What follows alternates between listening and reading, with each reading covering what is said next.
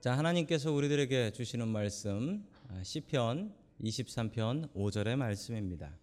주께서 내 원수의 목전에서 내게 상을 차려 주시고 기름을 내 머리에 부으셨으니 내 잔이 넘치나이다. 아멘. 하나님께서 우리와 함께 하시며 말씀 주심을 감사드립니다. 아멘. 자, 오늘 내 잔이 넘치나이다라는 제목을 가지고 하나님의 말씀을 증거하겠습니다. 아내가 남편에게 카카오톡으로 말을 걸, 걸어왔답니다. 아내가 남편에게 말을 걸었는데 남편한테 이렇게 얘기했대요. 로또 같은 내 남편이라고 불렀대요. 로또 같은 내 남편. 아 그래서 남편이 기분이 좋아가지고 로또 같다니까 기분이 좋아가지고 그래서 아내한테 다시 물어봤답니다. 내가 왜 당신 로또야? 당신 인생의 가장 행운이라서 아니면 정말 어려운 남자를 구해서 살기 때문에 그랬더니 아내가 아니라고 하면서 이렇게 얘기했습니다. 엉 아무리 살아봐도 맞을 듯 맞을 듯 더럽게 안 맞아서 라고 답을 했대요. 여러분 맞아야 잘 삽니다. 신앙생활도 하나님과 우리가 잘 맞아야 되는데 여러분 하나님께서 우리한테 맞출 필요는 없고 우리가 하나님께 잘 맞춰 드려야 되는데 성경에 나온 사람 중에 가장 하나님과 잘 맞았다라는 사람은 다윗이라는 사람입니다. 그의 가장 유명한 시편이 시편 23편입니다. 오늘 시편 23편을 통하여서 다윗이 하나님과 잘 맞았던 것처럼 우리도 하나님과 잘 맞는 사이 될 수 있기를 주님의 이름으로 간절히 축원합니다. 아멘. 첫 번째 하나님께서 우리들에게 주시는 말씀은 하나님은 자기 양을 지키신다라는 말씀입니다. 하나님께서는 자기의 양을 지키십니다. 하나님께서는 자기 백성을 지키신다라는 말씀이지요. 우리 시편 23편 4절의 말씀을 같이 보겠습니다. 시작. 내가 사망의 음침한 골짜기로 다닐지라도 해를 두려워하지 않을 것은 주께서 나와 함께 하심이라 주의 지팡이와 막대기가 나를 안위하시나이다. 아멘. 참 유명한 시편의 말씀이지요. 자, 시작에 보면 내가 사망의 음침한 골짜기로 다닐지라도라고 합니다. 사망의 음침한 골짜기. 도대체 이것은 무엇일까요? 당시에 전쟁을 어떻게 했는지를 알아야지 이 말을 이해하실 수가 있습니다. 우리 구약 성경 사무엘상 17장 3절 말씀 같이 읽습니다. 시작. 블레셋 사람들 이쪽 산에 섰고 이스라엘은 저쪽 산에 섰고 그 사이에는 골짜기가 있었더라. 아멘. 다윗이 골리앗하고 싸울 때의 말씀입니다. 다윗이 골리앗하고 싸우러 갔더니만 블레셋 사람은 이쪽 산에 서 있고 이스라엘은 저쪽 산에 서 있고 그 사이에는 뭐가 있더라? 골짜기가 있더라. 당시의 전쟁을 이렇게 했습니다. 두 산 사이에 서 있어요. 이쪽 산과 저쪽 산에 한 나라씩 서 있고 가끔은 이 대표들만 나와요. 대표들만 나와서 대표들이 서로 싸워가지고 끝을 내기도 하고 대표가 싸움을 안 하는 경우에는 전체가 다 나와서 싸움이 붙습니다. 여러분 그 싸움이 붙으면 그 싸움 붙는 곳이 어디입니까? 골짜기입니다. 다윗이 골리앗하고 싸웠던 골짜기는 엘라 골짜기라고 하는 골짜기입니다. 여러분 저 골짜기의 양쪽 산에서 사람들이 다 내려와서 칼을 들고 싸우면 어떻게 되겠습니까? 그 골짜기는 그냥 피로 가득해집니다. 사람들 시체하고 피가 가득해서 피가 그 골짜기를 따라 흘러요. 여러분 그게 바로 사망의 음침한 골짜기입니다. 사망의 음침한 골짜기. 다윗은 이런 사망의 음침한 골짜기를 수도 없이 지나갔습니다. 다윗은 소년 때부터 나이 70까지 군인으로 전쟁하며 살았던 사람입니다. 그가 골짜기에 갈 때마다 그는 그 골짜기에서 사망의 냄새를 맡았습니다. 내가 여기서 죽을지도 모른다. 여러분 성경에는 다윗이 싸우러 나갈 때 하나도 두렵지 않은 것 같이 나아가지만 여러분 죽는 것이 무섭지 않은 사람이 어디 있습니까? 다윗은 그곳을 사망의 음침한 골짜기라고 했습니다. 내가 그곳에서 죽을지도 모른다. 다윗은 두려워했습니다. 그러나 그 두려움을 무엇으로 극복했느냐? 하나님으로 극복했습니다. 계속해서 하나님 말씀에 보면 해를 두려워하지 않을 것은 주께서 나와 함께 하심이라. 영어 성경이 훨씬 더 의미가 잘 옵니다. I will fear no evil for you are with me. 왜냐하면 for 왜냐하면 내가 두려워하지 않는 이유는 왜냐하면 하나님께서 함께 하시기 때문이다라는 것입니다.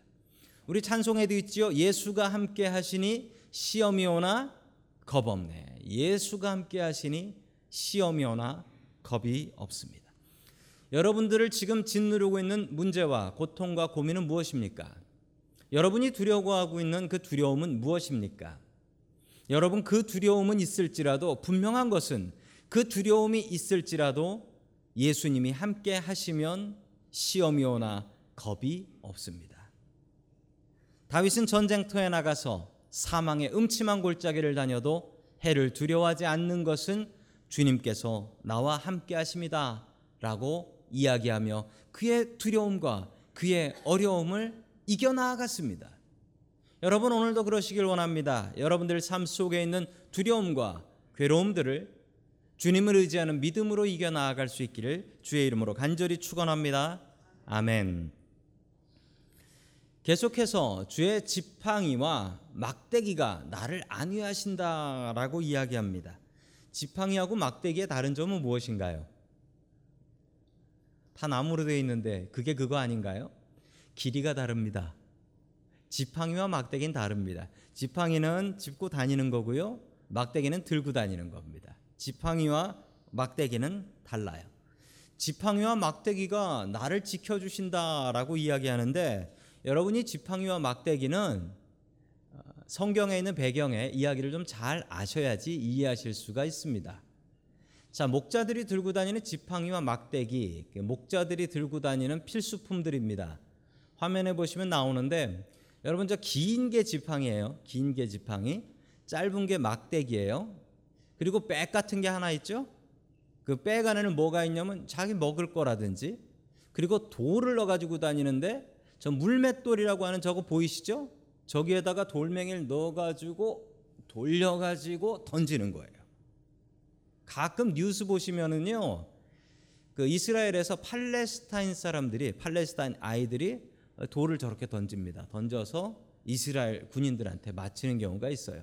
지금도 거기서 목자들은 이 물건을 가지고 다니면서 양들을 돌봅니다. 여러분 지팡이의 용도는 뭐냐면 지팡이는 길어요. 길어서 뭐에 쓰냐면 짚고 다니는데도 쓰지요. 그런데 여러분 땅도 잘 짚고 다니지 못하는 노인이 양칠 수 있겠습니까? 이거 원래 땅 짚고 다니는 지팡이로는 쓰는 게 아니고요. 길어 가지고 길어 가지고 양들이 다른 길로 가면 야 거기 아니다 이리 와 여기다 이리 와 하면서 양들을 몰 때 사용하는 겁니다. 막대기로 하면 안 되냐고요? 한번 해보세요. 막대기로 하면 허리 아파서 못 하실 거예요. 짧아가지고. 지팡이는 양들을 인도하는 데 사용되는 거고요. 막대기는 뭐에 쓰냐면 보시기에도 좀 두껍지요. 저 막대기 뭐에 쓰냐면 뭐 늑대가 나타난다든지 이리가 나타난다든지 양들을 해치는 동물이 나타났을 때 저 막대기로 공격하는 겁니다. 물론 일이나 사자 같은 것이 멀리 있을 때는 저 물맷돌 돌을 이용해서 공격하고요. 가까이 와서 돌로 공격하지 못할 때는 저 막대기로 두들겨 팹니다. 아, 저거로 양을 때리진 않아요. 저 지팡이 막대기는 양을 보호하는 도구입니다. 여러분이 순서를 잘 기억하셔야 돼요. 주의 지팡이와 막대기. 지팡이는 양을 인도하는 겁니다. 인도하면 양은 어떻게 해야 될까요? 싫어요. 하면 안 되지요. 인도하면 알겠습니다. 그럼 그쪽으로 안 가고 이쪽으로 가겠습니다. 순종해야 돼요. 여러분 지팡이에 순종해야 막대기가 보호해 줍니다. 지팡이로 인도하는데 안 하고 도망가요. 그러면 그건 내 양이 아닌 거예요. 여러분 지팡이에 순종해야 막대기가 보호합니다. 여러분 그 순서를 잘 기억하십시오. 우리가 하나님의 지팡이에 인도하심에 순종해야지 하나님의 막대기에 보호하심을 받을 수 있다라는 사실입니다. 여러분 순종해야 보호한다. 우리 따라해 볼까요? 시작. 순종해야 보호한다. 여러분 늘 주님의 지팡이에 순종하는 저와 여러분들 될 수 있기를 주의 이름으로 간절히 축원합니다. 아멘. 저희 집 아이들은 어, 방학을 하면 새벽 기도를 나옵니다. 아, 금요 기도에는 매주 나오고요. 주일날은 당연히 나옵니다. 아이들도 뭐 미국 애들이 금요일 날 많이 놀잖아요. 그런데 저희 아이들은 금요일 날 별로 놀아본 기억이 없습니다. 왜냐하면 교회 가야 되니까. 그래서 저희 아이들한테는 별명이 있습니다. 철치 보이. 철치 보이. 가끔은 애들이 놀리기도 한답니다. 금요일 날 놀려고 하면은 나 교회 가야 돼 하고 가니까 철치 보이 그러다가 야 교회는 썬데이에 가는 거지 너는 주이시냐 왜 금요일 날 가냐 뭐 그런 얘기도 듣는데요. 그래도 아이들이 교회에서 믿음으로 자라는 게 저는 맞다라고 생각합니다. 네, 금요일 날 아이들이 좀 일찍 옵니다. 왜냐하면 뭐 교회 와서 준비해야 될 것도 있고 뭐 밥을 준비하기도 하고 그러기 때문에 아이들이 일찍 오는데 아, 지난 방학한 날 6월 8일이었는데 6월 8일 날 작은 아들이 이런 부탁을 하더라고요. 아빠 친구들하고 교회 가기 전까지만 가게 가서 뭐 좀 사 먹고 놀면 안 되겠습니까? 그래서 그래라 대신 교회 갈 때까지는 와야 된다라고 해서 아이한테 아, 제가 시간을 정해줬습니다. 오후 2시 40분. 예, 안 믿으실 것 같아서 증거 화면을 준비했습니다. 제가 카카오톡으로 아들에게 6월 9일, 9일 날 2시 40분 그래서 24분에 제가 김진수 오고 있냐라고 제가 재촉을 했죠. 왜냐면 교회 가야 되니까. 그래서 아이랑 이제 교회를 갔습니다. 그럼 놀, 친구랑 놀다가 2시 40분에 이렇게 오면은 애가 기분이 좋을 리가 없지요. 그래도 뭐 이, 목사 아들 생활 한두 해한 것도 아니고 그냥 옵니다. 와서 잘 교회 갑니다. 근데 그날은 무슨 일이 있었어요. 무슨 일이 있었냐면 이렇게 해서 잘 챙겨가지고 교회를 왔습니다. 왔는데 갑자기 저도 뉴스에서 봤고 또 학교에서 갑자기 메일이 날라왔는데 깜짝 놀랐어요.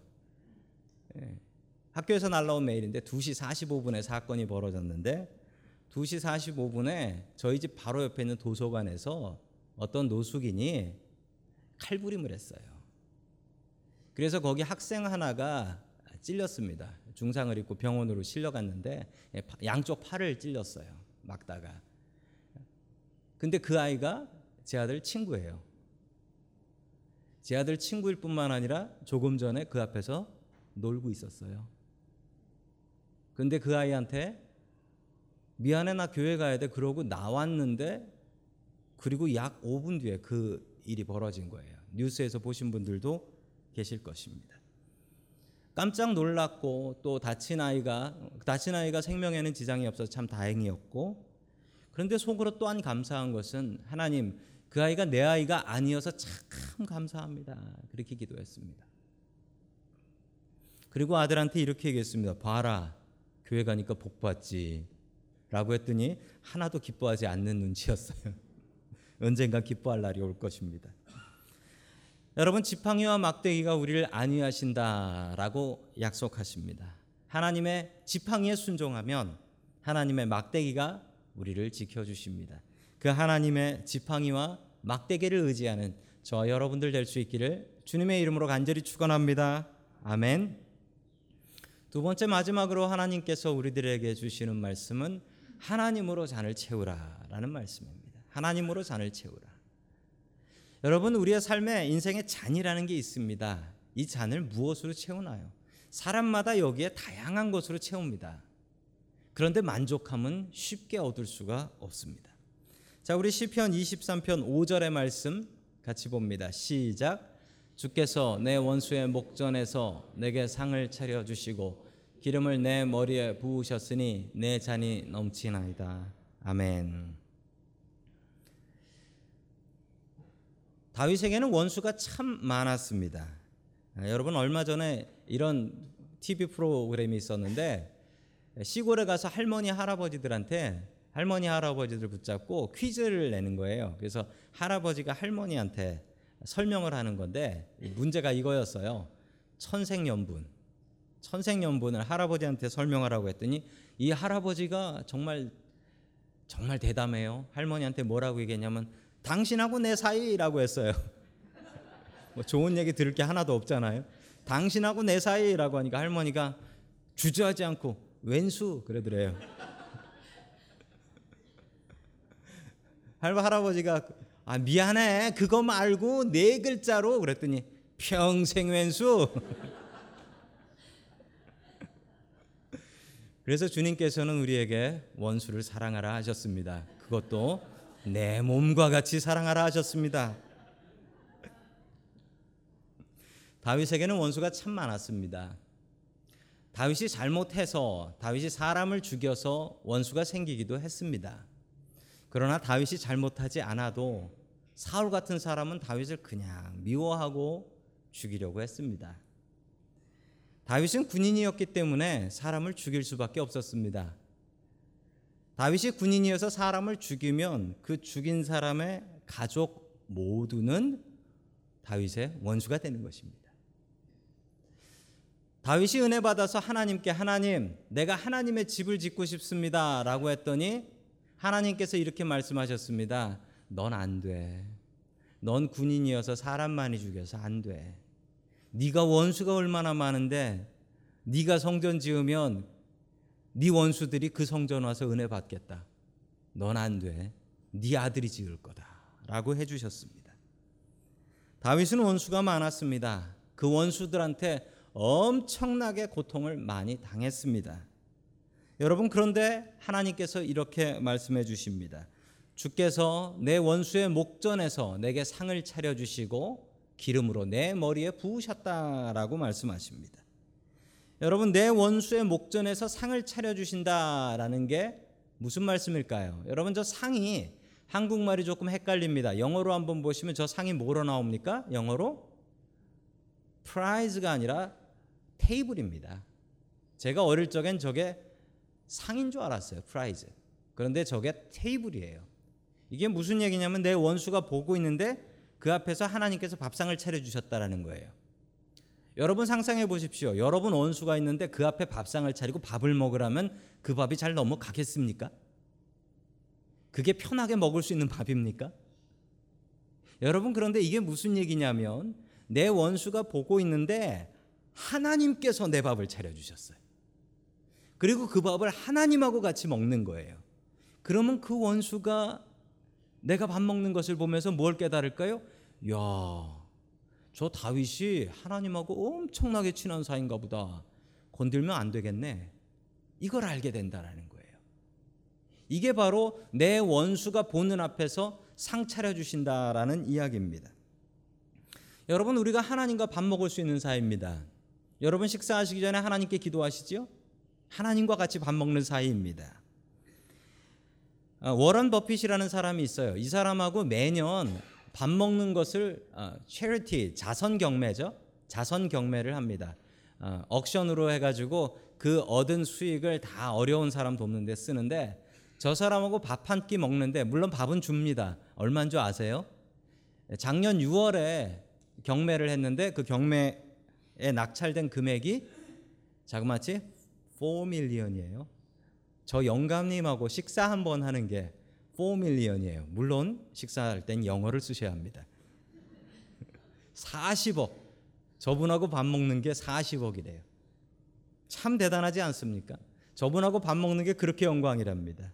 여러분 그렇다면 하나님하고 밥 먹는 건 얼마나 영광일까요? 다윗은 나 하나님하고 밥 먹는 사이다라는 것을 자랑했습니다. 그리고 원수들은 다윗이 잘 되는 것을 보면서 건들지 마라. 다윗은 하나님하고 밥 먹는 사이다 라고 했습니다. 여러분 이 관계가 우리의 관계가 되어야 됩니다. 여러분들이 매일매일 먹거나 마시거나 하나님과 함께하는 관계이시기를 주의 이름으로 간절히 축원합니다. 아멘.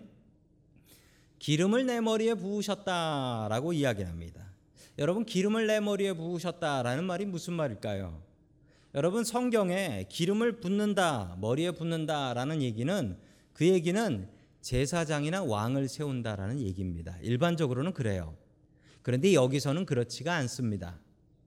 자, 유대인들한테는 풍습이 있는데 유대인들의 풍습에는 이 귀한 사람을 모시는 잔치를 하게 되면 두 가지 서비스를 제공한답니다. 첫 번째는 뭐냐면 손님이 오시는 동안 그 유대인들은 샌달을 신거든요. 샌달이 흙바닥에서 흙이 묻어가지고 더러워집니다. 그러면은 물을 받아서 발 닦을 물을 내줍니다. 때로는 부잣집에서는 발 닦는 종까지 붙여줍니다. 발을 닦아주는 거죠. 여러분 예수님께서 하셨던 일이 바로 이것이었습니다. 가장 낮은 종이 했던 일입니다. 자, 두 번째 서비스는 뭐냐면은 향유, 향기 나는 기름이죠. 향유를 머리하고 예, 머리하고 이턱 같은 데 수염 같은 데다가 발라줬다라고. 그러면 향기가 나고 머리에 기름을 바르면 어떻습니까? 머리에 윤기가 흐르면서 이제 기름기가 쫙 오지 않, 사람이 멋져 보이지 않습니까? 그래서 유대인들은 귀한 손님이 오면 귀한 잔치에서는 발을 닦아드리고 머리에다가 기름을 발라드렸대요. 의미는 머리에서부터 발끝까지 다 신경 써준다라는 얘기가 되는 것입니다. 그래서 세번역 성경에는 저렇게 번역했습니다. 내 머리에 기름을 부으시어 나를 귀한 손님으로 맞아 주시니 라고 정확하게 잘 번역이 되어 있습니다. 어, 올해 2017년 3월에 한국에서 직업의 만족도를 조사했답니다. Job Satisfaction을 조사를 했대요. 어, 그랬는데 정말 놀라운 결과가 나왔습니다. 어떤 결과냐면 1등은 판사입니다. 왜냐하면 어, 파워가 있기 때문에 권력이 있기 때문에 그렇대요. 너는 무죄하면 무죄인 거고 너는 감옥 가라라고 하면 감옥 가기 때문에 그 권력이 대단해서 판사가 1등이래요. 2등은 잘 모르실 텐데 도선사라고 해서요. 배를 항구에서 배를 가이드해 주는 사람을 도선사 파일럿이라고 하죠. coast pilot이라고 하는 도선사가 2등을 했습니다. 왜 2등이냐면 저게 돈을 그렇게 많이 번대요. 돈을. 그런데 전 국민이 다 놀란 3등 목사입니다. 제가 3등을 했어요. 여러분 기뻐해 주십시오. 여러분 목사가 권력이 있습니까? 돈이 있습니까? 그런데 왜 목사가 3등인가? 곰곰이 생각하고 있는데 저 기사 밑에 이런 답글이 있었어요. 목사가 3등이면 목사 사모들한테도 물어봐야 된다. 아마 바닥일 거다. 목사들이 사모 등골을 빼가지고 목회를 하기 때문에 그렇다라고 합니다. 예, 동의합니다. 여러분 그런데 왜 전 3등인지 알아요. 목사들은 저거 알아요. 왜 그러냐면 목사님들은 이 직업에 참 많이 만족을 해요. 왜 만족하냐면 돈도 없고 권력도 없어요. 그런데 만족하는 이유는 하나님으로 만족하는 법을 배우기 때문에 그렇습니다. 그래서 가끔 보면 목사님들 자제분들 중에 예, 목사님 된다라는 분이 있어요. 얼마 전에도 이, 이 동네에서 어떤 목사님 목사님 있었는데 그 목사님 아들이 또 목사님이 되기 위해 신학교를 갔는데 목사님은 그게 너무 기뻐가지고 내 아들이 목사 됐어라고 하면 기뻐하는데 그 사모님 얼굴에는 그 검은 안, 검은 구름이 꼈어요. 검은 구름이 왜 저러는지 모르겠어요라고 하면서 자 서로 만족도가 다른 것 같습니다. 누구는 정말 신나고 누구는 혼나는 것 같아요. 자 목사님들이 이렇게 만족하는 이유는 그 잔을 하나님으로 채우기 때문입니다. 저는 1998년에 어, 목사가 되기로 다짐하고 신학교에 갔습니다. 제가 전에 다녔던 회사는 그냥 돈을 정말 많이 주는 회사였습니다. 왜 그 회사가 돈을 많이 줬냐면 저는 무조건 돈 많이 주는 회사로 갔기 때문에 그렇습니다. 그런데 제가 신학교에 가서 목사가 되면서 다짐을 했습니다. 두 가지 다짐을 했는데 첫 번째 다짐은 무조건 첫 번째 불러주는 대로 간다. 재 보지 않고 무조건 나 첫 번째 불러주는 대로 간다. 라는 기도 드렸고 그리고 갈 때 사례비는 절대로 물어보지 않는다. 얼마 주세요? 이런 건 절대 물어보지 않는다. 그래서 지금까지 왔습니다. 여러분 그런데 하나님께서 정말 좋은 길, 귀한 길로만 저를 인도해 주셨습니다. 여러분 양은 고민하지 않습니다. 고민은 목자가 하는 거고 양은 그냥 순종하면 되는 겁니다. 여러분 양은 무조건 목자에 순종하면 그 길은 목자가 알아서 인도해 주십니다. 여러분 우리는 양입니다. 저도 양이에요. 저도 목자라고 부르지만 솔직히 저도 양이에요. 하나님께서 목자 되십니다. 여러분 그 목자를 따라다니면 늘 만족함이 있습니다. 늘 주님 한 분만으로 만족하며 살아가는 저와 여러분들이 될 수 있기를 주의 이름으로 간절히 축원합니다. 아멘. 마지막으로 내 잔이 넘치나이다라고 이야기를 합니다. 여러분 내 잔이 넘친다. 이 얘기는 여러분 다윗이 이 시편을 썼을 때 상황을 보면 이해가 안 되는 말입니다. 원수들한테 쫓겨다니고 자기 자식한테 쫓겨다니고 다윗이 지금 편안한 상태가 아니었는데 내 잔이 넘치나이다 이렇게 썼어요. 그 이유가 뭐겠습니까? 나한테 돈이 많고 권력이 많아서 잔이 넘친다. 이거 아니에요. 이거 아니에요. 다윗은 그 잔에 하나님을 채웠기 때문에 그렇습니다. 여러분 사람의 욕심이 얼마나 큽니까? 돈으로 채우시면 돈이 찰 때 있고 안 찰 때 있어요. 여러분 세상에서 성공하는 것으로 채우려고 하면 성공할 때도 있고 실패할 때도 있어요. 내 잔이 넘칠 수가 없습니다. 늘 부족하지. 왜냐하면 여러분 내 잔, 내 욕심이 훨씬 커요. 내 잔은 안, 안 채워집니다. 그런데 그 잔을 채울 수 있는 유일한 방법은 하나님으로 채우는 것입니다. 실제 있었던 실화를 소설로 만든 책이 있습니다. 내 잔이 넘치나이다. 정 정연희라는 권사님이 쓰신 내 잔이 넘치나이다라는 소설인데 원래는 실제 있었던 일을 소설로 쓴 것입니다. 아, 배경은 1950년입니다. 6.25 전쟁이 있었을 때의 일인데 맹의순이라는 사람이 있었습니다. 이 사람이 아버지가 부자예요. 평양의 아주 부자입니다. 그리고 교회 장로님이었습니다. 이 맹의순이가 은혜를 받고서 아, 연세대학교 신학대학교에 들어가서 신학 공부를 합니다. 신학 공부를 하던 중에 6.25 전쟁이 일어났습니다. 자, 피난을 하다가 미군들한테 붙잡혀서 간첩으로 오해를 받고 거제도에 있는 포로 수용소로 붙잡혀 가게 됩니다. 그곳에서 간첩이 아니라는 것은 누명은 풀렸습니다. 자, 그런데 그곳에서 죽어가는 인민군들 그리고 중공군들을 보면서 아, 이곳이 내 목회지구나. 내가 저 사람들 구원하는 게 사명이구나라고 생각해서 거기서 그 북한군들과 그리고 중공군들에게 중공군들한테는 중국말로 복음을 증거하며 다녔습니다. 그리고 아파서 죽어가는 사람이 있으면 밤새도록 간호해서 살리는 그런 일을 했어요. 자, 그러다가 26살의 나이에 이 맹의순이 심한 병에 걸려서 과로하여 죽게 됩니다. 이 맹의순이라는 사람이 그 어려운 형편 속에서도 죽어가면서도 항상 입을 떠나지 않았던 말, 내 잔이 넘치나이다. 여러분 그 잔이 왜 넘치겠습니까? 자기가 병들어 죽는 상황에서도 그는 내 잔이 넘치나이다 이러면서 죽었대요.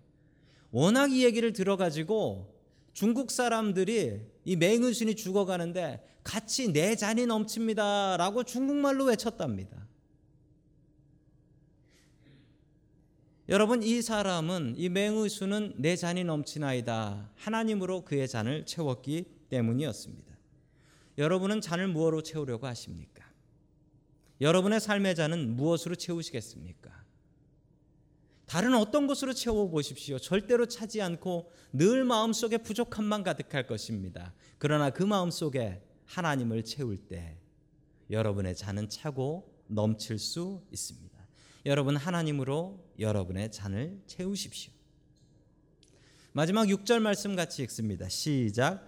내 평생의 선하심과 인자하심이 반드시 나를 따르리니 내가 여호와의 집에 영원히 살리로다. 아멘. 다윗이 원했던 곳은 다윗이 지었던 다윗 성이 아니었습니다. 하늘에 계신 그곳 영원한 집 그곳만 바라보며 살았습니다. 여러분 왕도 그랬다면 우리는 당연히 천국 바라보며 살아야 할 것입니다. 하나님의 나라 저 천국을 바라보며 살았던 다윗처럼 우리도 그 믿음 갖고 살아갈 수 있기를 주의 이름으로 간절히 축원합니다. 아멘.